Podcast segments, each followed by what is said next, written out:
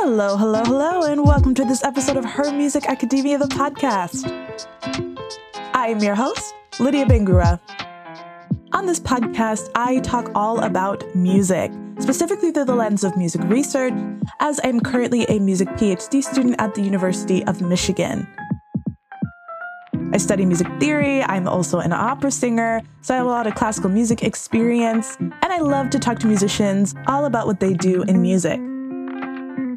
This episode kicks off our next season. That's right, we're bringing you eight episodes in a row for the next eight weeks, coming out on Mondays. We gave you our first season back in February and March of 2023 for Black History Month and Women's History Month.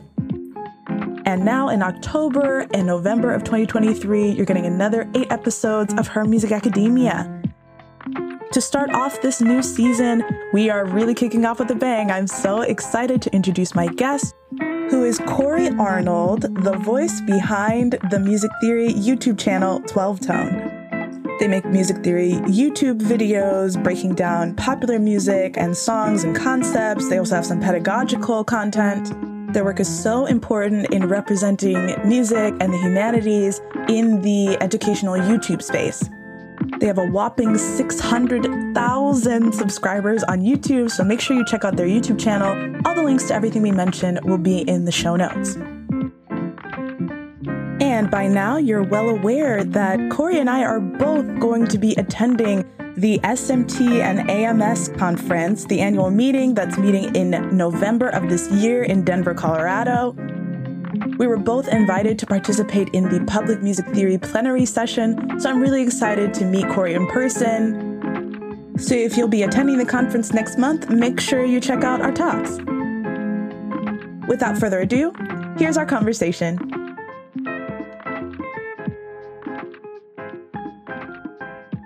All right, hello everyone, and welcome to this very special episode of the podcast. We are starting off our season with a bang. I'm so excited to introduce Cory Arnold, uh, who runs the 12Tone Music Theory YouTube channel and does other things that we're going to talk about. So I'm so excited to talk to them today. Cory, how are you?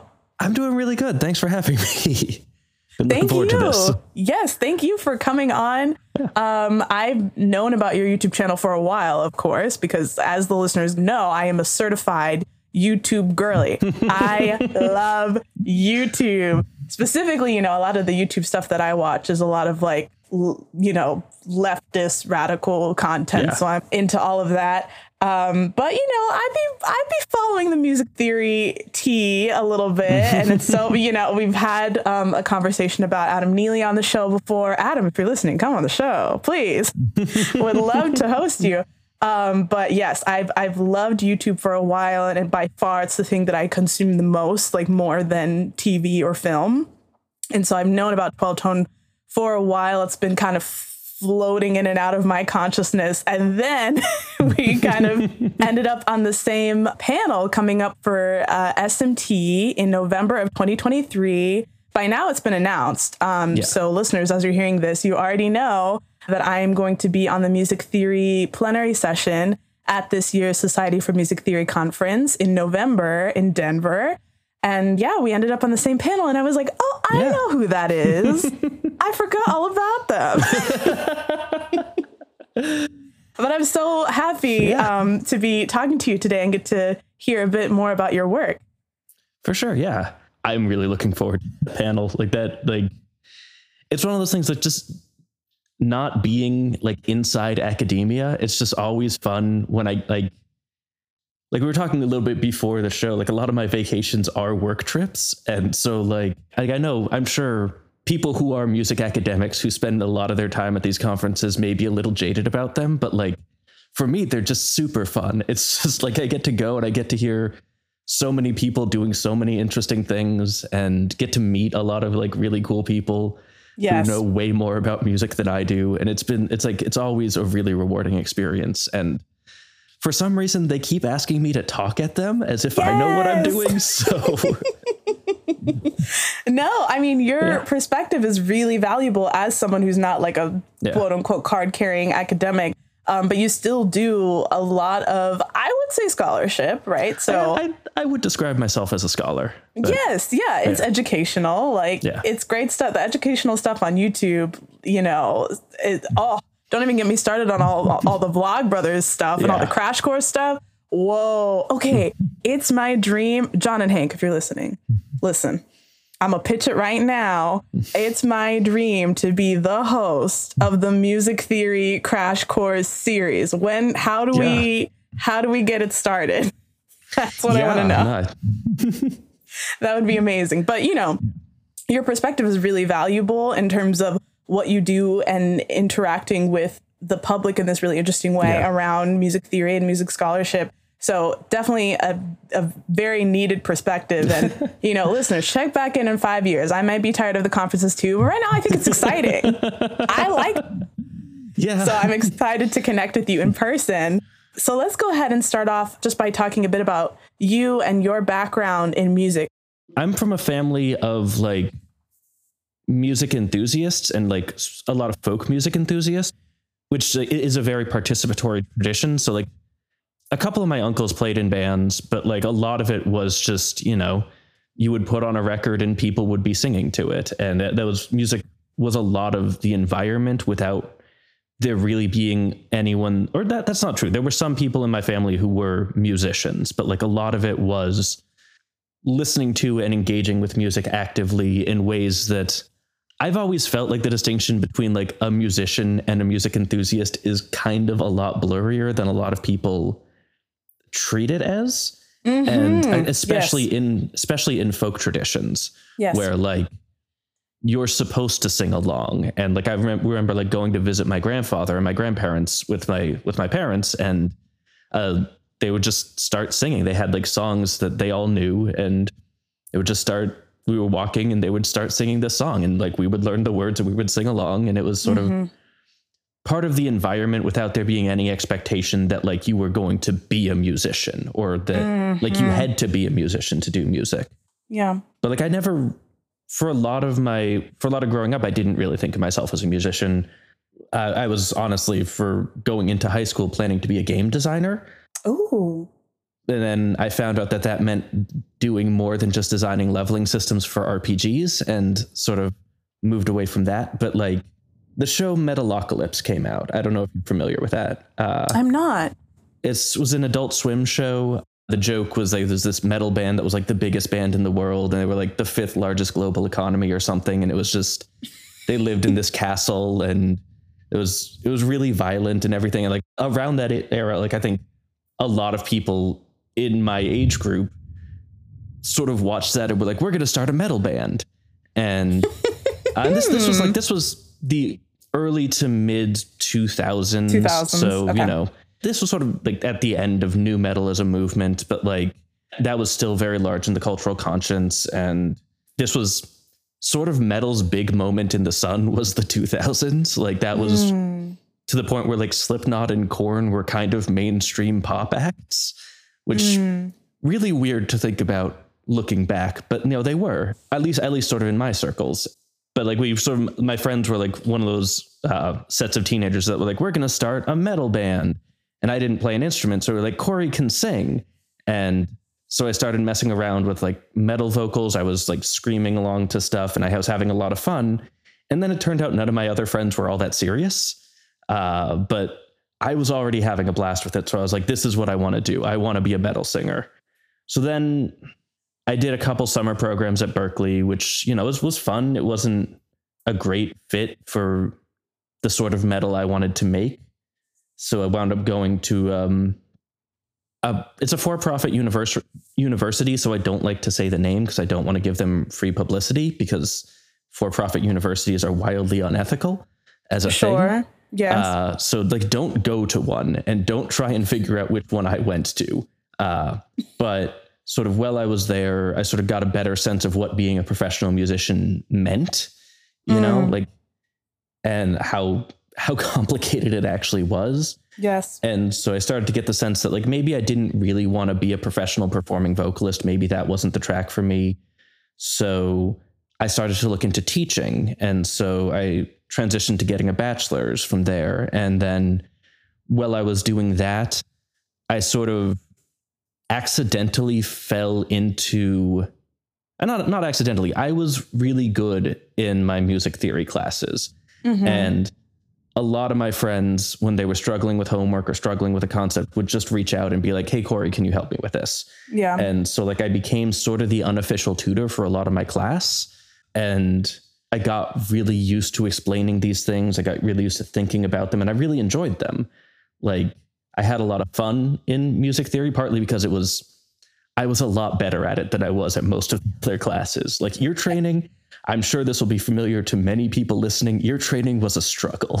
But like, really, yeah, yeah. Hmm. I mean, hmm. that, that's partly like I, I got into it fairly late. I didn't really mm. grow up doing like serious music lesson stuff, and right. so I like honestly, I feel at this point, I am a better transcriber than most people. I'm probably a worse transcriber than most music theorists. But okay. like, you know that that it's a hard curve to be grading on in my like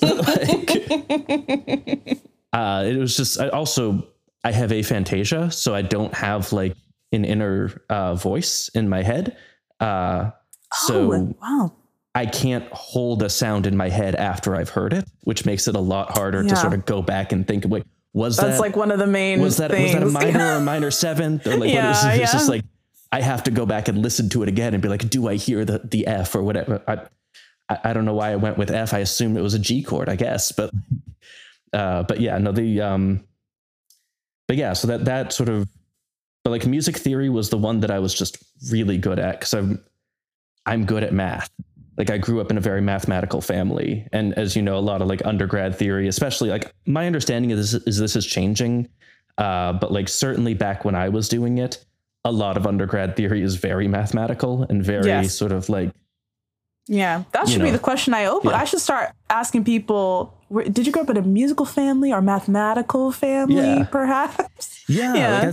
Like but this is like, like, but like I said, I, I just, I got, I was really, I really enjoyed my music theory classes. And like, one of the messages I was getting from some of my performance teachers was, you know, like, after you graduate, you're not really going to be using a lot of the stuff you learned in your music theory class that much and so a lot of it goes away you sort of forget a lot of it and i was like i don't want to do that i liked a lot of that stuff mm. and so mm. that was sort of part of the motivation for getting into like doing music theory stuff was to make myself continue to think about it and you ended up getting a bachelor's in education uh, in vocal performance oh in performance uh, okay yeah. great yeah um, the, the, school didn't have an education one I th- they they might have mm. added one later but they had only had like the performance degree but like okay uh, that was well, they, they had a couple, but like for what I was doing, performance degree was the best one. And got it, got it. Yeah. And so by the time you were kind of finishing that up, were you more interested in like, okay, now I want to go and perform and try and do popular music, or now I'm more interested in education? Like, what what did that kind of transpire yeah. into? So near the end of the bachelor program, I was sort of trying to, I was I was trying to basically get hired at the school. Like I was working, talking with some of my teachers uh, who wanted to have me in like their sub pool and just trying to get me in as a, like at least a substitute and sort of get a foot in the door that way. A substitute uh, for theory. Uh, no, for for vocals. Oh, uh, for vocals. Okay. Uh, although probably from there, uh, th- this was I was still sort of thinking of myself as a vocalist, yeah. but I was mostly thinking of myself as a vocal teacher at that point. Mm, got it. So I, I was doing that and it, that wound up falling through, which honestly, like looking back, was the right decision for both them and me. I don't think I would have been as good at that as I thought I would have been. And I don't think I would have been as happy with it as I thought I would have been at the time. Like I said, I'm glad that they decided they didn't want to hire me for that. And so I, I was still sort of thinking to myself, I was like, okay, I'm to do like vocal lessons and I'm going to do performing stuff and I was trying to put together bands. And what I kept finding was like, you know, being a vocalist, there's sort of an expectation that you're to organize, like you're to be in charge of the band, you're to be the band leader. Mm. And that wasn't a skill set I had. Like I just, I'm really bad at being in charge of people. And so like I would put bands together, I would put a project together and we would do a little bit of stuff and then it would just sort of fall apart because like I wasn't running that side of things and everyone else was just sort of doing their own thing and waiting for me to tell them when the next thing was and so i just i kept looking at it and the more i was doing it i was just like i i like performing i like i like being on stage i don't like any other part of being a uh, professional performing vocalist and like Mm, there's too many other ones for this to be the career path that I follow, especially because like, you know, it's not lucrative, right? Like this is not this is something you do because you love it. Yes. And like I loved one part of it, but I just Yeah. could not could not care enough to be like, all right, well, I'm gonna make very little money for most of my life doing a thing I'm not particularly happy with. Not a great we're deal. tired. We're tired. yes. Yeah. Yeah. So like I I wound up working for a bit at a company that did like um private music lessons uh for kids. And so I was a music tutor for a little bit. And during that was sort of when I decided to really to start working on YouTube as well. Uh cuz I had like around that time going back to like the early 2010s or whatever, I was also very much a YouTube girly. Uh, Yes. But like, I, I I was very much in the sort of the the, the education space at that time, Sure. and it was it was sort of fairly new at the time uh, that there was like a real educational movement on YouTube, Yeah. and I had sort of gotten in through um, a friend of mine sent me a video from a channel called Numberphile, which was a math channel, unsurprisingly. Yes. I love number like, file. they're so good. They're Yes. so good. But yeah, I was got really into them, watched through all of their videos and started watching through the people that they collaborated with and got into like Vi Hart and Minute Physics and Yes. those two names will probably come back up as I start talking about the development of my Mm-hmm. visual style. But um people like Vsauce Veritasium, a lot Yes. of that, the Brain Scoop, uh Sure. I think like- CGP Grey might have been my in into all of that. Yeah, Grey as well. Uh, but yeah, and a lot of that was like, so there, there was I was really interested in it, but there was like no arts and humanities stuff. Like Yes. CGP Grey a little bit was sort of A in little- the humanities yeah, space. Some of his he, stuff. He did a lot But of he was- technology and He was yeah. also yeah he took a very scientific approach to it. He, Yes. he was he's a physicist by training. He was a physics teacher, and so like a lot of his stuff is humanities oriented, but through a scientific lens. So I was looking at this, and as far as I could find, it turns out this wasn't quite true. But as far as I could find, no one was doing stuff about music theory. yeah. So I was like, I want to do that. And this looks like an interesting gap. Like it looks like a thing. And again, like I wanted an excuse to keep thinking about music theory. I wanted an excuse to keep this stuff in my brain. So I got a couple friends together and we started working on things. And this one of the things I found was like, like I mentioned, like trying to start a band, I could just never organize people. But like when I was doing the YouTube stuff, I was putting in the legwork to actually organize and get people doing what they needed to do. And like it was a hmm. fundamental shift in like how much I was willing to put in the work that told me that this was something I cared about a lot more. And that was a, a, a very early and important sign to me to be like, this is what I want to pursue. This is what I want to do going forward. Interesting. Fabulous. Wow. Well, thank you for sharing all that. I have Yeah. so many questions already. Let me narrow it down. I was furiously scribbling as we were talking. Let me, okay. So, first, going back to kind of the start of your upbringing and, and the way that music was, the way that your family was interacting with music as not quote unquote professional card carrying musicians, Yeah. but as people who were, it sounds like from an early age, really training you to think about music and to relate to music, Yeah. even if it wasn't in this professional, official kind of sense. And this is something that came up in a recent podcast episode um, where we talked about challenging performance with Daniel Barolsky.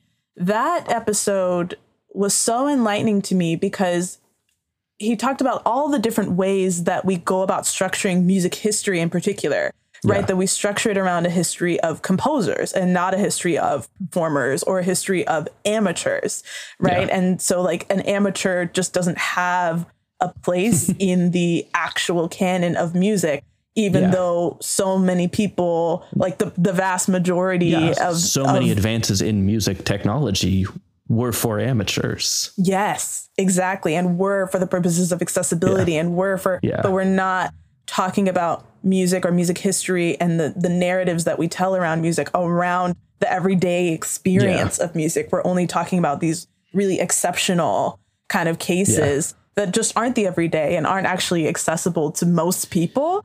And so I just find it really interesting that your family was already kind of instilling in you this relationship with music that didn't have to be extraordinary in order to be validated. Yeah. Yeah. I mean, this is sort of like a running joke on my podcast where, like, you know, it's like if we talk about something for long enough, eventually we make the argument that it's a kind of folk music.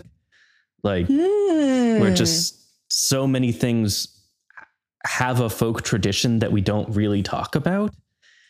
And so many things are, again, so, so amateur driven. Like, like the sheet music industry was not made for professional musicians. It was made so people could play these songs in their homes. at home. Yeah. And like, and the player piano was so that people who couldn't play piano could play these things at home. And like all of these, and then, you know, you, you move into like, you know, vinyl and CDs and everything. And it starts to be more of something that you don't have. I, I don't even think you don't have to actively participate, but your active participation is different. Like you are actively Yes. listening, but like, you know, you put on your favorite record, assuming that there are vocals on it, and assuming you're somewhere relatively private, you're gonna sing along. Like that, you. That's just that's how people are. yeah. And there's just this idea that a musician is a separate thing from a person. That like the people and and like the Boston Symphony Orchestra, those are musicians. right. Like Pink Floyd are musicians Mhm. people who listen to music for like five hours a day, sing along with it, drum along with their favorite rhythms. Like whatever, those are not musicians. Those are like they, that. That's I don't know. Like it, there's an extent to which like it is useful to differentiate like professional performing musicians. That's a useful category. Sure. But like also, I think that it's important to recognize the extent to which not everyone, but most people do engage with music a lot in their daily lives in ways Yes. that aren't as passive as the narratives around them imply. Mm-hmm, mm-hmm. Yeah, I remember. I'm, I don't know if I read an article about this or something. I'll try and listeners find what I'm thinking of. But this idea of how long, how how long do you have to be right playing the violin before you can call yourself Yeah. a violinist? Right? Yeah. Can it be the first day that you start playing violin? Does it have to be a year in? Does it have to be five years in? Right? And how often or or for in my case, right, I, I actually started as a violist and I played viola for 10 Oh, nice. years. Love the viola. Yes, me too. Who doesn't? um, cue the viola Most jokes. string arrangers, but I know. That's real. But, you know, I haven't really played viola seriously in a Yeah. while. So how long do- do I have to drift? Like how how far away do I have to get from my quote unquote serious viola days before I can't Yeah. call myself a violist anymore? Like you're saying, those lines Yeah. those lines are very blurry, and they all revolve around this this assumed identity as the musician as exceptional. And there's some sort of threshold, which again is murky. Where's the threshold to where yeah, you what are do you have to propelled? like? Where's that line? Yeah, like this is like because like I like I mentioned earlier, literally have a degree in vocal performance. yes. these days I'm kind of uncomfortable calling myself a singer just hmm. because like when people ask, "Oh, what instrument do you play?" I was like, "Well, I have a degree in vocal performance, but I haven't really warmed up in like like 5 6 years at this point. I don't really practice. Like my voice isn't where it was in college. Like so you know, I guess I'd say I'm a singer, but you know, it's just it sort of becomes this thing where I feel like and part of that is I mean, I believe uh, you have a singing background as well. Yes. So I'm sure you know if you tell someone you're a singer, they'll be like, "Oh, sing something for me." But Jesus. like, and I partly am trying to avoid that. you gotta which, to be fair, I wanted to avoid in college too. But like, Fix it, Jesus. Y'all gotta Yeah. stop. but like even Yeah. like beyond that, there's this extent to which like I'm not sure how comfortable I am calling myself a singer, which is wild because that's my body. Like that's Mm. Not even like an instrument that I have to remember how to. Like that is some muscles in my neck. And Mm-hmm. like I don't know if I'm comfortable telling you I know how to use the muscles in my neck. Mm-hmm. And that's that's nuts. And that's sort of like one of the things like growing up, like what that like I really appreciated was there was never really a sense with like when when when my families were doing these like sing-alongs or whatever. The point wasn't to sound good. The point was to be a part of it. Yeah. And you know, th- th- that's not to say that people weren't good singers, but it was sort of there was no judgment. yes. It was like if you were singing, you were a singer, yes. and you were allowed to do that in a way that Mhm. like was never really explicitly stated, but was just sort of assumed. Right. I mean, here's the issue with so many of those um, really personal identities, like being an artist or being a musician, is that you are immediately asked to prove it, Yeah. right? That you can't just say, well, I'm a singer. And then it's like, okay, well, you have to show me your credentials and you have to sing right now. Yeah, Or else you're actually your- not yeah, a singer. your- So, How can yeah. I take it- your word uh, that you are physically capable of singing? Like, exactly um, and i mean Yeah. obviously kind of there's a l- degree a level to which we perform all of the identities that we Yeah. have and you Yeah. know choose so you know we'll get to in a minute i'm sure i can't wait to hear all the tea about all the men that try to fight with you over your youtube videos and you know having to prove your validity as an educator as a scholar as a music theorist right who doesn't Yeah. formally have a music theory degree but anyway, I digress. I just think that's so fascinating and fantastic, right? That you Yeah. have that background of music being accessible to you and the identity of being of of musician being accessible to you from an early age. And I, I think that's something that so many Yeah. musicians and uh, again broad label musicians could really benefit from. Yeah.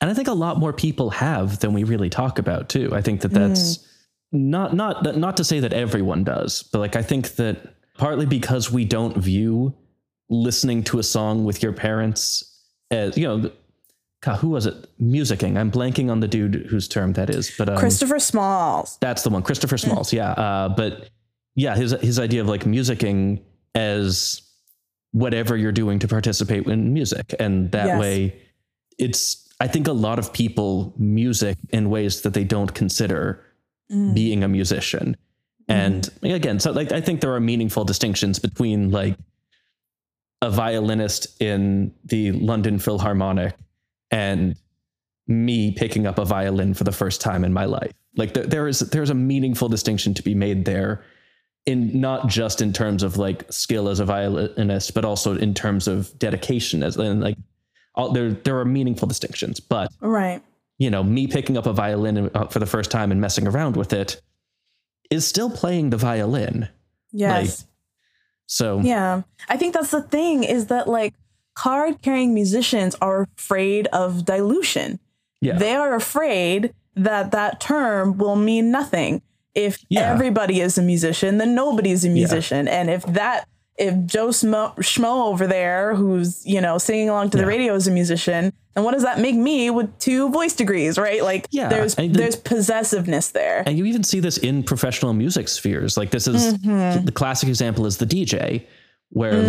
like people will just be like, "Oh yeah, the DJ is like plays the space bar," and it's like, no, there is so much more to it. That no, not even a little bit. You have fundamentally misunderstood what's happening. Yeah. But like, there's a way of just sort of drawing the boundaries that are like, this is the thing that's music, and it's the thing that I do and care about, Yes. and the things that other people do and care about in music aren't music. aren't aren't aren't making music certainly they're Mm-hmm. you know but like even you do get you know the the whole like like the, obviously that this was a big sort of conversation in certain spheres around uh hip hop was like is this music is rap like is it music and it's like yes it is unambiguously hands Mm-hmm. down but like you know this sort of as a way of being like this isn't music as a way of saying this isn't legitimate or Mhm. like as a way of sort of taking things out of taking control of what is and is not music uh, music out of the hands of people who are engaging with music or Mm. putting it into a specific group of people who have like the the good opinions about like about music and what music should be Yes, exactly, exactly. One other thing, tiny detail that you Yeah. mentioned that you're a gamer. yeah Do you do Twitch stuff? um not super i like i don't have a good streaming setup uh Okay. I, I, just want more music yeah. people to be on Twitch. I think it's so fascinating. Yeah, I know. I I, know love to watch people work Twitch on stuff for a little bit, but Was he? he, he was he was doing like some some music making. I don't know if he still is. Uh, Okay. I like I saw him doing that at one point. I think he may have moved off of it, but like Okay.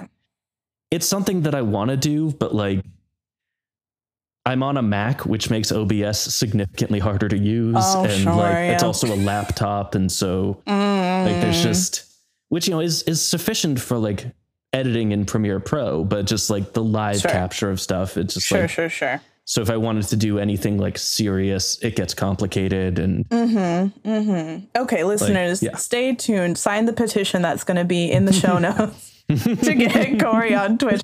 I just think music streams are so interesting. I love watching Yeah. people practice. I love watching people work or even like grade. I, I had a previous Yeah. guest, Natalie Kraft, who was on the show, and um, she does music streams where she practices piano or she grades for her class.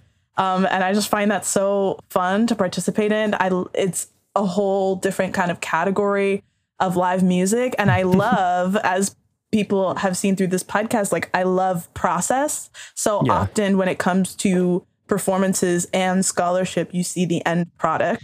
And you don't Yeah. get to see the rehearsal process and the hours and the drafts and like everything that went into you know producing that end product and so i love watching Yeah. people in their kind of mundane again this Yeah. concept of music existing in the everyday and not just in these excep- exceptional heightened moments but the practicing and the you know the studying and all of that stuff so i love i love dj streams i love like people just messing Yeah. around and i get to watch live like i i don't know i find it so Yeah. fun yeah, no, there's there is just something about it being live that feels very because like you know I I watch Twitch. I very rarely watch like Twitch vods. Like mm sure even even if I'm not like even if I'm not like actively participating in the chat or whatever while I'm watching a Twitch stream, like it's just it's different knowing that this is happening right now. yes And it is just it's much more interesting and feels much more engaging. Uh yes which but yeah. Yeah, yeah. So let's transition to talking about your YouTube channel. Thank you for all of that background Sure. in terms of how you got into it. So tell us a bit about what 12Tone is. First of all, how'd you come up with the name? What's the name? Is it just 12Tone Uh, theory? yeah so it was sort of three different things sort of converging uh part of it one one part was like 12 tone serialism which was at the time one of the more advanced music theory things i knew about uh and had learned about. And so part of the point was like you know we're not just going to be doing like basic intro 101 stuff. We're also going to be doing the the hard stuff the cool stuff the stuff that mm-hmm. like you know i wanted to learn when i got into theory. Another part of it was just sort of a fascination with the idea of how much you can do with just 12 notes. Like you know not not to say like I, I pretty quickly got into like you know tuning theory stuff as well but like just having this idea that you know you have a piano and it's just like is 12 notes and a bunch of octaves and just the sheer number of different kinds of music that get made in that relatively limited space was really fascinating to me. And then mm-hmm. also it's just fun to say like sure. that was that was a big part for, for branding. reasons. It just like Yes. it rolls off the tongue. You have the it's alliteration. easy to remember. Yes. and you have a great logo. This was Good stuff. yeah, like like I said, like I was working with some friends at the start, and like I when I told them that, that I was like I was thinking twelve tone, and they were all like, yeah, that sounds good. Let's go with that. And so we never really considered any other names. It just it felt it felt right, and we we rolled with it from there. But yeah. I will say on the logo, I do want to shout out my friend mm-hmm. Emmanuel, who was the one who actually designed the logo. So that, that wasn't Fantastic. actually me. Yes. Shout out to Emmanuel. So from the beginning, you've Yeah. had a team kind of working So- on you, working on it with. at the beginning i had a team um the sort of i had because there was a, a lot of skills in making a video that i didn't have and so i brought in some friends emmanuel was the original animator he he did the drawings for a while Oh, uh, he was also originally going to do the the audio editing, but he didn't have time for that, so we brought in my friend Milo for that. We had a couple different uh, videographers that I was working with for a while. So the the videographers, both for various reasons, wound up falling off the project before we actually started publishing anything. I found it really beneficial because it spread out the like the period of learning. So it wasn't mm. like because making videos, there's so many skills that go into it. Just like just yes. like you know making music, but like yes. there's there's so many things that I have to be good at in order to make a good video. The listeners have been trying yeah. to get me on YouTube, and it's a it's, politely, it's a no. it looks yeah, like a crazy just, amount of work that like it's it, a whole nother level. Yeah, there's just it's just so many things that like and things you don't learn in music school. Mm-hmm. they, they never taught me how to use Premiere. Basically, like by the time we were publishing, it was me writing the scripts, doing the the uh, narration, and editing the videos. And then Milo was editing the audio, and Emmanuel was doing the animations. And then Milo eventually had to move uh, and so I took over audio engineering when he left. And then similarly, after a while, Emmanuel moved out of LA. And so at that point, it was just like, because that, that was the one I was most afraid of because I, I have no background in visual arts. Like, I, you know, would doodle in class a little bit, but like, I never thought of myself as a good drawer. But I was at this point where, like, either I'm going to start doing this or I'm going to find someone else who's willing to work on this project who like that seemed unlikely or I'm just going to stop making these videos and I'm not ready to stop making these videos and so I just sort of had to figure out how to draw decently and one of these days I'll probably figure out how to do that so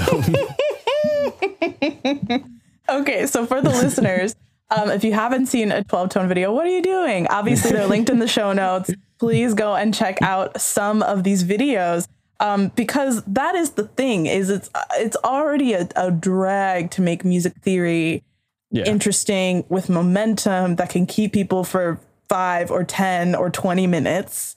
Yeah. Um, so the fact that you've paired it with these drawings that are kind of done in not in real time, they're sped up, but like yeah. you know, as, yeah, no, I, I just draw know. those really fast. it's talent, people. Yeah, um, you know, draw, you know, drawn to match with the um, narration. Yeah, um, and of course, music theory is so. It, it's interesting because obviously, music is audio, but it, it's it's auditory, but it's also so visual. And so the way yeah. that you match it with, you know, seeing the staff in real time or piano keys or whatever you're working, whatever music theory tools yeah. you're working with, as well as these fun zany drawings and inside jokes, and and you're laughing and you're like, oh, it's. Yeah. It's. Bart Simpson. It's oh I don't know, and you're laughing. So you know they're they're visually such interesting videos, which is quite the feat to pull off. Again, listeners, I'm sorry it's not going to be me. You're going to have to go and watch Cory's videos because it's not about to be me.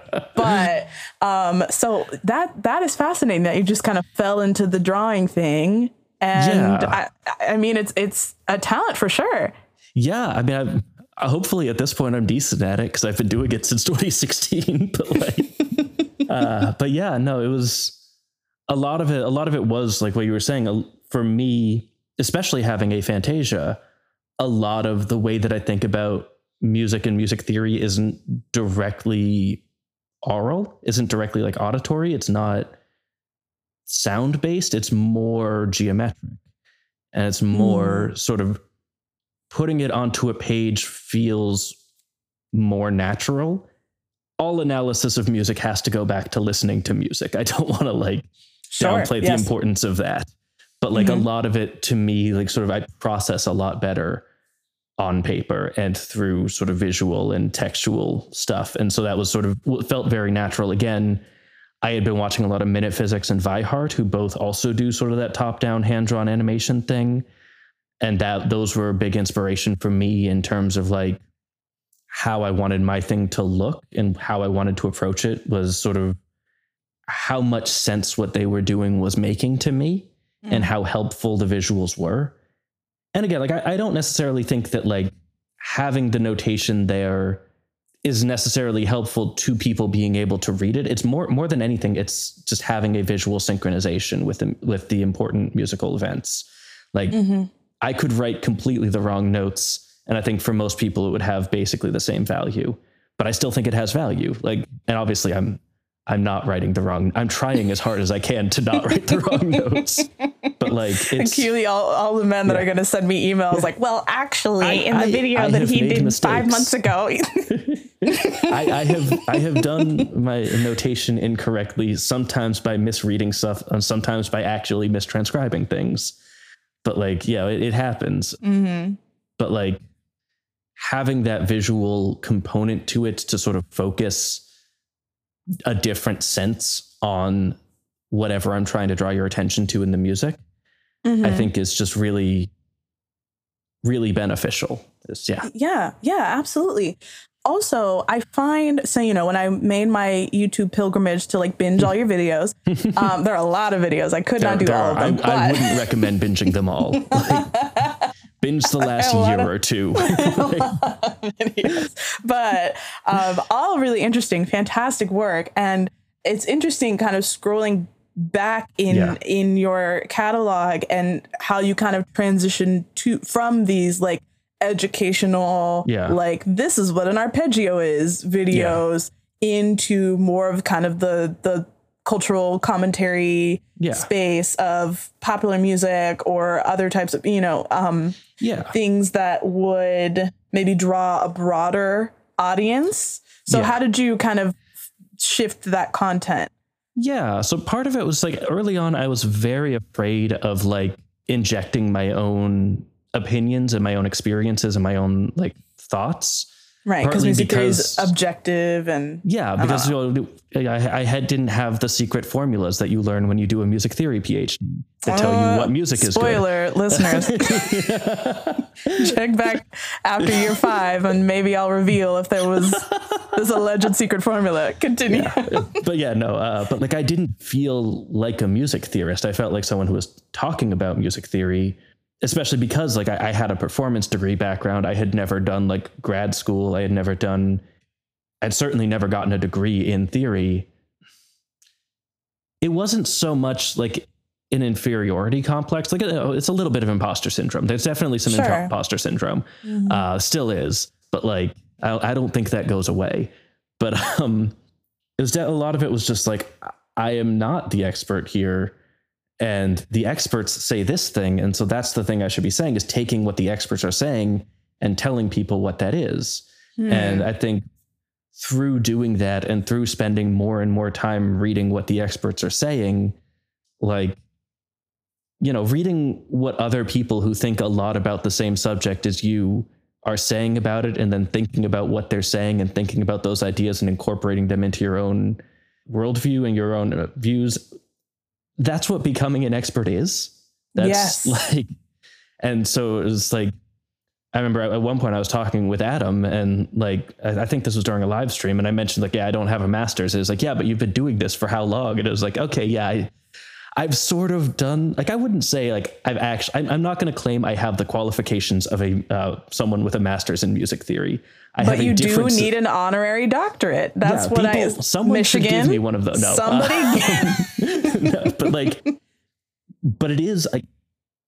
I, I do I have a like you were saying like a, a different perspective and it's not it is meaningfully different than going to grad school and getting Yes. a PhD and I'm not going to claim that I have the same experience or the same background but I sort of started to acknowledge more that I had an expert background at this point Yes. like I don't think Yeah. I did when I started 12Tone I had a decent undergrad theory class like under my belt Mm-hmm. but like I spend a lot of time reading music scholarship. I spend Yeah, and you have to especially research for MTO those because videos. it's free, but like, you know, I also Mhm. have have ways of getting um non-free publications, but like uh but yeah, those those sorts of things like I just yeah, I spend a lot of time researching. I spend a lot of time thinking about this stuff and have sort of come to recognize myself as, you know, like I wouldn't call myself an academic, but I would call myself a scholar.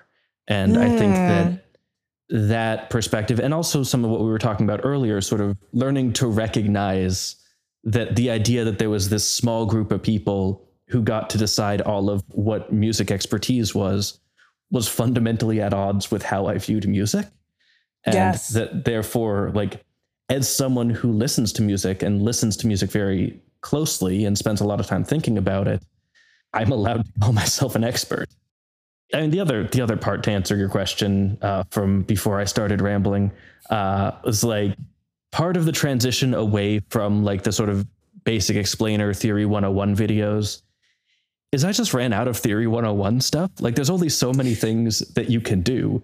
And that's and, the most popular yeah. music theory content, right? Is yeah, that I, my students, uh, well, yeah, not popular. Depends, I mean, like, yeah. But my students, right? If I'm explaining like this is what an augmented sixth chord is and they didn't get it in class, they go home and they Google what's an augmented sixth chord and they watch somebody explain it to them a, in one, a different way. There we go. Watch students, if you're listening, watch Cory's videos. But, you know, so yeah, let me not say most popular, but like that's but yeah. I think what I associated with during this YouTube era, what I, I would is, associate yeah. a music theory video to be is something that like explains something to you rather than something rather than like a, a, a musician, um, a music theorist, a scholar who is coming to this um, to a song or to a topic, to an artist with yeah. this expertise and explaining, oh, this is how it works. And these are kind of the hidden things that maybe you might not yeah. hear on the first listen. But if you listen to it like this or you recognize this pattern or whatever, yeah, yeah, that that's kind of the newer side. Yeah, I, it, I think of it as sort of like half of a conversation with a friend and a friend who happens to know a lot about the subject and be very interested in it. But like, I am again because a lot of this for me started with sitting in a practice room with a friend who was struggling to do like four part writing and just being mm. like okay but here's here's the thing you're missing here and how do we get you to understand it? Yeah. And sort of that was those conversations were a big part of what I got how I got into this. And like when I started my process was like I would literally like I would take out my phone I would start a voice memo and I would just talk about the subject and I would try and explain it. And then I would transcribe that. And while I was transcribing it, I would edit it. And that was the script. It was just like, because I was trying to capture that voice of me just sitting down and talking to you about a thing instead of me standing up in front of a class and lecturing you about it. And, mm. but yeah, I think the thing you're talking about, which sort of like in sort of the YouTube industry is often called like curiosity content like stuff like what I do, what Adam does, like those sorts of things. In music theory, a lot of that, like music theory YouTube sort of started doing that around like 2015, 2016. Like this was not to plug my one academic publication, but in uh, the Oxford Handbook of Public Music Theory, uh, I co authored the chapter on YouTube. And so I did a bunch of research on this. Mm-hmm. Uh, but yeah, this was sort of like around that time. It was like me, it was Adam, it was Rick, it was like holistic songwriting, it was Sideways, it was Amy Nolte. Like so many of these channels that like these days either are or some of them have stopped 8-bit uh, music theory as well. They either are or at least were at the time like big parts of that scene. Sort of all sort of started around then. And before then you had people like Michael New, you had people like Lypur, but those were very tutorial oriented. Those were very much like here it may be a casual presentation, but it was very much like, here is the thing you're going to learn. Right. And I think that, I don't know, it was like, a, I think enough time had passed from that influence of like channels like CGP Grey, like Minute Physics, like PBS Ideas channel, especially was a huge influence on a lot of, a lot of like music theory YouTubers. But like there was just suddenly this big explosion and this thing that wasn't there happened and started happening. And, mm-hmm I mean, it's kind of how like YouTube works is you sort of get like it's suddenly the moment for a new thing. Over the last couple years, we've had this explosion of yes. specifically black voices in BreadTube, mm-hmm. uh, which I've heard like FD Signifier or whatever referred to as like cornbread tube. Yes. Uh, but like, you know, that sort of that that whole movement really was those voices were almost completely absent from a lot of BreadTube content beyond like T1J and then mm-hmm. suddenly FD blows up. Uh, yeah, Khadija, like, Khadija, Foreign, and, and yes. yeah, yeah, all, all of these like blow up around the same time, and they they lift each other up, and you know, mm-hmm. suddenly the YouTube algorithm discovers this new audience that's looking for a new thing and starts finding a bunch of people who are doing that. Mm. So, yeah, you know, along those same lines, I'd love to know about who are watching these videos? Like, who is your yeah. audience and what kinds of responses do you get to your videos? Yeah. Is it a lot so of younger people? Is it a lot of I think it's it's mostly you know in the 18 to 35 range. Mm-hmm. Um, like as you as you go up the demographics to like older age ranges, it starts to be a larger and larger percent just my mom's friends. Uh, but like it's definitely definitely more a younger audience. My bread and butter, the videos that I do when I like I need to get views, which I, I like making, but like they're also the things I do when I need to get views uh, are like analyses of like classic dad rock songs. Yes. That's like right now, and I doing a video on Smoke on the Water. All and, like. You know, do you have a journey video? Journey's my favorite. I I tried. I wanted like I I select them through like Patreon. you don't have a don't just to- stop believing video? so the thing is, I really want to make a separate ways video. I like that song so much better Yes! than like either of the two Journey songs that anyone would actually click on. Like, don't stop believing in any way you want it are both Any good You Want It. songs. But like separate ways is just so much better. I would and I click would- on any video. I am a closet. I, shouldn't say closeted. I video, love Journey so Yeah. much. I have almost every Journey album on vinyl. I just Yeah. please make a Journey I mean, video. I one would of these days I will probably make a don't stop believing video, but like I because like I said, I select these through Patreon polls, just sort of a to give people who are financially supporting me some say in what they're doing and to, to allow them to sort of participate in what I'm doing. Uh, and also it's a useful way of testing like is the, do people actually want this video? Like because that's Sure. happened to me before where I like put out a video about a song where like like this happened with I, I did like Audioslave's like a stone where like i had spent years in a college vocal program at a rock oriented school and the sorts of people who hang out who attend those programs love chris cornell they just across the board is Sure. legendary and so i f- for my like as far as i was aware everyone knew and loved like a stone. And i put the video out and it it bombed so hard. I was just like wait a second. But like it's chris cornell. It's it's Audioslave.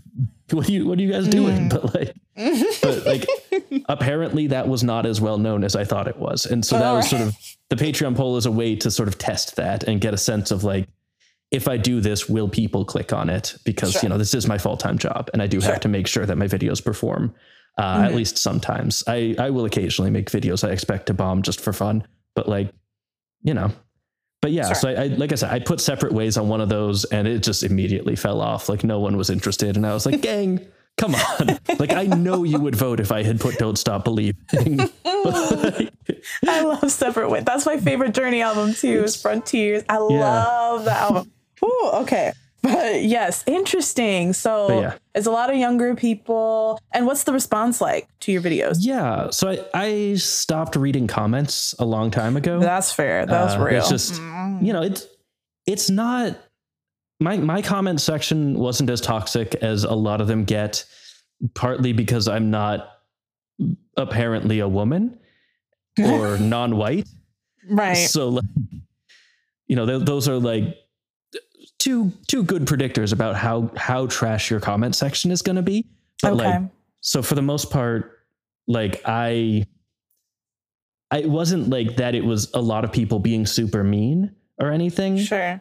uh it was more there's just the volume there was so much of it and Mm. it became sort of really it it became like almost a part-time job reading the comments Right. and like it was taking so much time away from making videos. And like there are a lot of really interesting comments but like you know in order to a lot of them are like they're, not bad. They're just they don't have anything super useful to them. Like they're just someone being like this was cool and that great. Leave that comment. And i'm not trying to discourage you from or that really, really pedant. From the Yeah. few comment sections that I peruse, Yeah, you- like very yeah. detailed semantics. yeah that yeah one of hmm. those like yeah like a, a- as a tip for anyone leaving these sorts of comments on educational videos um instead of starting with you forgot just say Mm. another cool thing is sure. because there's a like we we there there are a lot of reasons we might have found something and chose to leave to leave it out right. B, you know, it's just like we're, we're like, I I mean, really back to that. Like we we're crafting a story. Fundamentally, I am much more telling a story than I am doing uh, anything else. And Mm. so things that don't fit the story don't make it into the video, and that's fine. But like, you know, leaving leaving space for like, hey, this is another thing I loved about it. That's great. I love those comments. Right. Like you forgot to mention this is like almost always is like, oh, fine. Like it's yeah, it, yeah. it's soul draining. So like, you know, that that sort of yeah. But uh, but no, it's like I do still like pay attention to audience feedback in other places. Sure. Like I watch, I have a Discord, and that's you know small enough that you know people will come and say some stuff for the first day or two, and then it'll sort of die down, and I can I can see and like I know the people a little bit. Like we're not friends or anything. Like I, that that sounded harsher than I meant it to do, but to be. But like we're not like right, but, it's a, but it's yeah. a community. But It's, a, curated It's a community. of yes. people who like who have who follow my work regularly and the, therefore are less likely to just misinterpret it too. Yes. Yes. Like, and I also like on well prior to recently on Twitter, um, that that that changed, but like. Uh, but Yeah. the, the whole thing with that, like that, that was all, always really useful, especially like because a lot of ac- like academic music theorists follow me on Twitter and like like we're mutuals and stuff and so those were like people I knew and people who I knew knew what they were talking about Sure. and so cuz that's a lot of a lot of the problem with like YouTube audience feedback which is also sort of the problem of YouTube content is there's no quality control like yes. this There's is not a peer review process. no which which is good in a lot of ways but it's Sure. also you know it it makes it harder to find the stuff that's useful Yes. than you know Because if anybody you can send just out a paper out for peer review and you get like I, I don't like three reviewers i don't know what the number is but like you Sure. get like so, some set of responses back and it's like all three of those are probably from people who know what they're talking about hopefully that's the dream at least maybe not always i I am living in a somewhat idealized world of how uh, academia works. I will admit, but like the point is that that's what's supposed to happen, and right. so yeah, the the whole thing with that, like, I think th- because this is the conversation I've had with like other people in like academia. They're sort of like, oh, you get like so many comments. That must be such useful feedback. And it's like, well, No.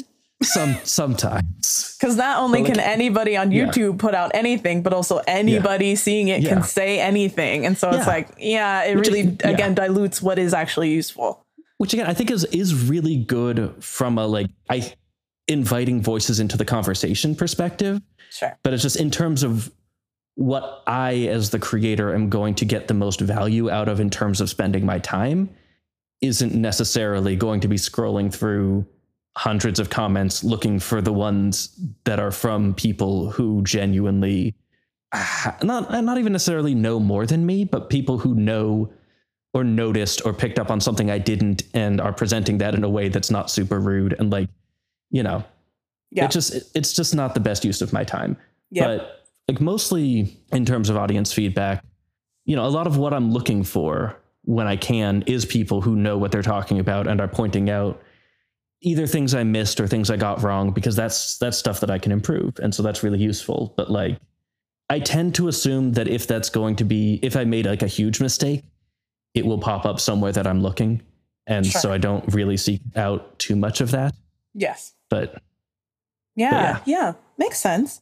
Um, well, kind of my last question as we wrap up um, is kind of so you touched on this earlier. You kind of brought up imposter syndrome and like again with these identities like musician or like music theorist or like artists where there's there's a level of ha- of having to perform it of having to prove right that you deserve that label and that you belong in that space i want to know right like how you this came about this question came about because i watched your latest video on carly Rae jepsen's call me maybe. Listeners links in the show notes great video. If you are listening and you. you're like oh brother call me maybe don't lie you love that song.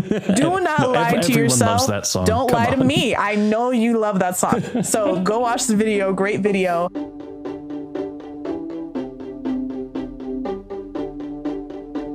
This one's mostly stepping back and forth between C and D, embellished with a popping tone, which is a very real music theory term that I definitely didn't just make up. Basically, if it was actually just C's and D's, It'd sound kinda flat, so to keep things interesting, they add an extra decorative note to each transition. One common kind of melodic decoration is the reaching tone, where you overshoot your target and then step back down. Like moving from C to D, the most obvious reaching tone would be E. The popping tone takes that a step further, jumping so far past its target that it has to turn around and jump back again. In this line, that's a G, and you can hear how it momentarily pops out of the established melodic range before popping back in, hence popping tone. And you kind of brought up, you know, this interesting use of this term called a popping tone, Yeah. which you, I, I guess, have coined, right? This Yeah, new, I, I did make that up. this new term. Um, you know, talking about Yeah. um, this aspect in the song that that you brought up and that you noticed this pattern, and so I think it's so great and really interesting that you're using music theory in this way that furthers that accessibility that we're talking about, um, Yeah. and furthers the instead of just taking the terms that already exist and then Yeah. explaining them, actually in real time using new verbiage, new language to, you know, address the things that you're trying to talk about. And so it turns music Yeah. theory from this simply academic discipline that you get inducted in and you have to know all the right Yeah. terms and all the right dates and all the right people into this useful tool that evolves in real time as the Yeah. music that we're talking about evolves in real time. And so, you know, I wonder if you've gotten any pushback or if you feel any sort of personal quandary about this kind of use of music theory and uh, do you- do you find that other Yeah. music theorists feel weird about that or threatened by that or or try to check you as far as like you can't just make shit up cuz like don't listen to them you can make shit up but like yes yeah, I mean, it, that, that, an important thing that I've come to learn about music theory over the years is it's all made up. yes Like, Tell Literally, any music Tell theory them. you're citing, someone just came up with. yes It was like, this makes sense to me. And then other people are like, oh, that makes sense to me too. yes and then it propagates. and this is sort of uh, one of my favorite examples of this in my work was like I was reading like Philip Tagg's writing on like chord loops, and I was reading some other stuff about chord loops as well.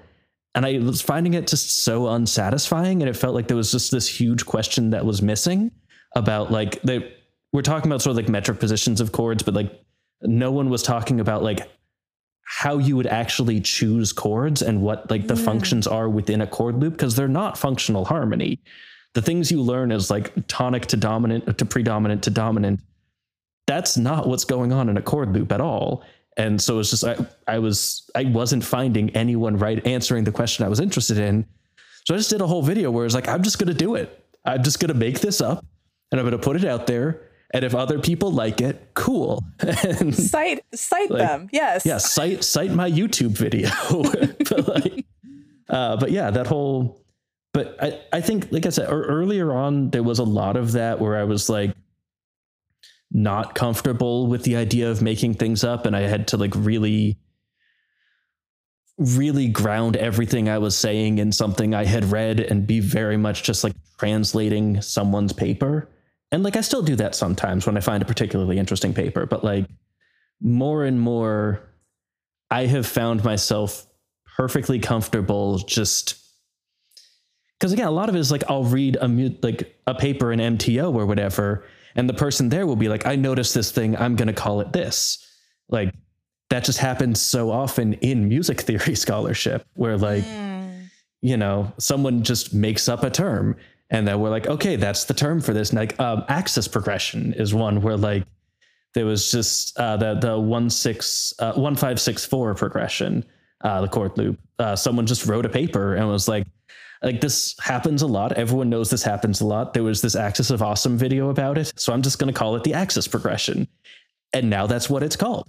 And that's like so uh, realizing how often that happens in actual music theory expert spaces made me feel a lot more comfortable being like I can do that too if like if I need if I need a word for this and I don't know a word for it and I can't find a word for it, I'm just gonna make one up. And I've I've done that in, in a bunch of videos, but like it's you know, and eventually one, one of my favorite parts of it is like eventually like when I first introduce it, I'll be like, yeah, I'm making this up, and then like if it keeps coming up, I'll stop acknowledging that, like just quietly like uh, Plagal Cascade is an example of this, which was um, the one one minor flat three flat seven four loop uh, Mm. that you sort of go up a minor third and then you fall down in fourths back to the root. Uh, and as I saw it in a like in a song I was analyzing, I was like, I'm going to call this a Plagal Cascade. And then like I kept seeing it in more and more songs, and eventually I just kept feeling like, okay, this is the Plagal Cascade. This is what theorists and like pe- people have cited me as having invented the term Plagal Cascade now, and it's just like I have seen it be like being used in a lot of other places, and it's just like we needed a name for that, and I guess I happened to come up with a name that stuck, and that's just how this stuff works. So I, I haven't felt a lot of pushback on that. I will say I do tend to interact with a very specific subset of the overall music theory community, which are mostly the sorts of mu- uh, music theorists who hang, hung out on Twitter.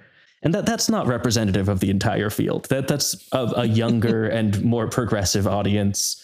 And Well, then those are the opinions that we yeah. care about. but yeah, So- but I'm, I'm I'm I'm happy. Like I haven't I haven't sat down with like a hardcore old school like Schenkerians or anything to talk about this. Like I I so I don't know how they feel. I can't tell you if I'm getting pushback.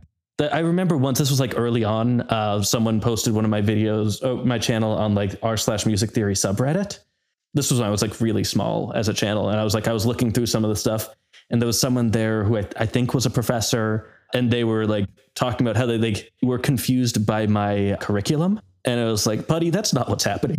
it was just like the, the order of this doesn't make any sense, and it was like, yeah, it wasn't supposed to. These were just things I was interested in. And it was like, why are you talking about this thing? It's like, because I thought it was cool. In your Uh, music theory channel as a curriculum, Yeah. like why did you Yeah. put out this video? That's Yeah. funny to me. yeah, no, that, that one stuck with me. Uh, and like, and, and you know, sometimes I'll, I'll get like uh, people who are mad at like a video I made, like the C flat video I did recently certainly got some pushback. Uh, I stand by that video. I stand by everything oh, I the said. Adam Neely one? yeah. Hey, welcome to 12Tone. One of the first controversies encountered by most students of Western music is the problem of C flat. Like any other flat, this is the note a half step below C natural, but if you look at a piano, there's no black key below C, which means C flat is the same note as B. Right? I mean, they sound the same and you play them the same way, and yet your teacher is probably insisting that they're different somehow. And annoyingly, this doesn't go away. Bringing this question up in a room full of professional musicians is a great way to start a fight. Lots of people have very strong opinions about whether B and C flat are different notes, and they're all wrong. I'm right. So when my friend and sworn nemesis Adam Neely decided to weigh in on the debate, I decided to use it as an opportunity to explain why the answer to this question isn't yes or no. The correct answer, the only correct answer, is it depends. Yeah. That's I mean, those are always fun. Like those are little like like Adam's a friend. Uh, and Yeah. so, so, but sometimes I'll watch one of his videos and be like, I have additional thoughts. And then I'll sort of frame it as a fake fight. And, yes. No, you it's fun. but- it's fun.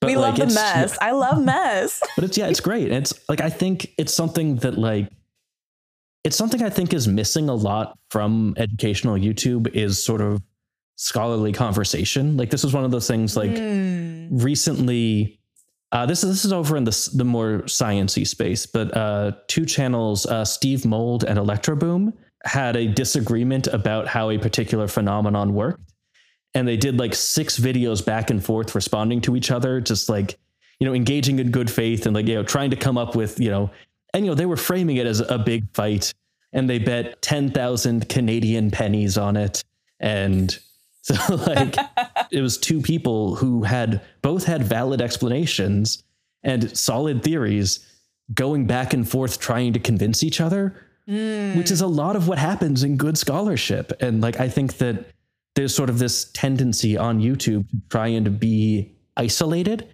and to try and be present yourself. You're the expert you're in the comp but like you know really good scholarship happens in community. And this is the thing i've tried to do also when i'm talking about papers like is you know not criticize but like if i notice something that is worth mentioning maybe they could have done this or it would be nice to see this in future like whatever i'll, I'll throw that in there.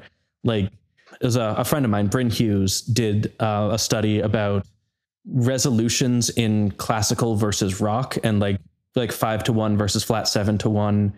Mm. And just like if you prime someone to think in one of those two genres, how satisfying do they then find the resolutions? And found that like people just care less about five ones in rock than they do in classical. And I was I was noticing like, oh, but one thing you're doing here is you're playing it on an electric guitar, and that introduces like intermodulation effects from the distortion. So maybe that's affecting this. And like he sent me a message, it was like, that was a really good point.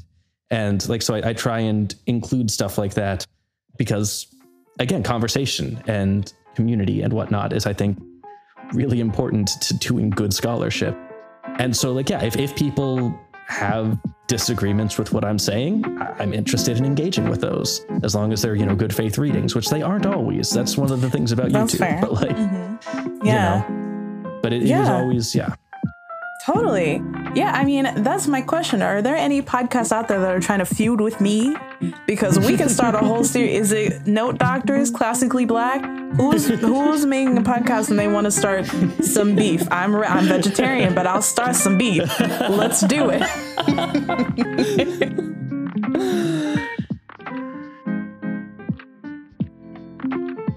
All right, so that is going to do it for this episode of Her Music Academia, the podcast. Thank you so much to Cory for being on the show. It was such a great conversation, great to hear more about what they do. And I'm proud to be able to share the public music theory, online music theory space with them. If you have never checked out their YouTube channel, please make sure you go on YouTube and check out 12Tone. They also co host a podcast called Ghost Notes. All the links to everything we mentioned will be in the show notes. If you have any questions for me, if you have feedback about the show, you want to get in touch with me, if you have suggestions for what I should talk about on the show, anything I should read, music that I should listen to for the show, please make sure you send me an email, hermusicacademia at gmail.com, or go to my website, hermusicacademia.com, fill out the contact form there. Please get in touch with me. I'd love to hear from you. And make sure you subscribe to the podcast in your podcast player of choice if you haven't already so that you don't miss out on the next seven Mondays coming to you live. Until next time, thanks for listening.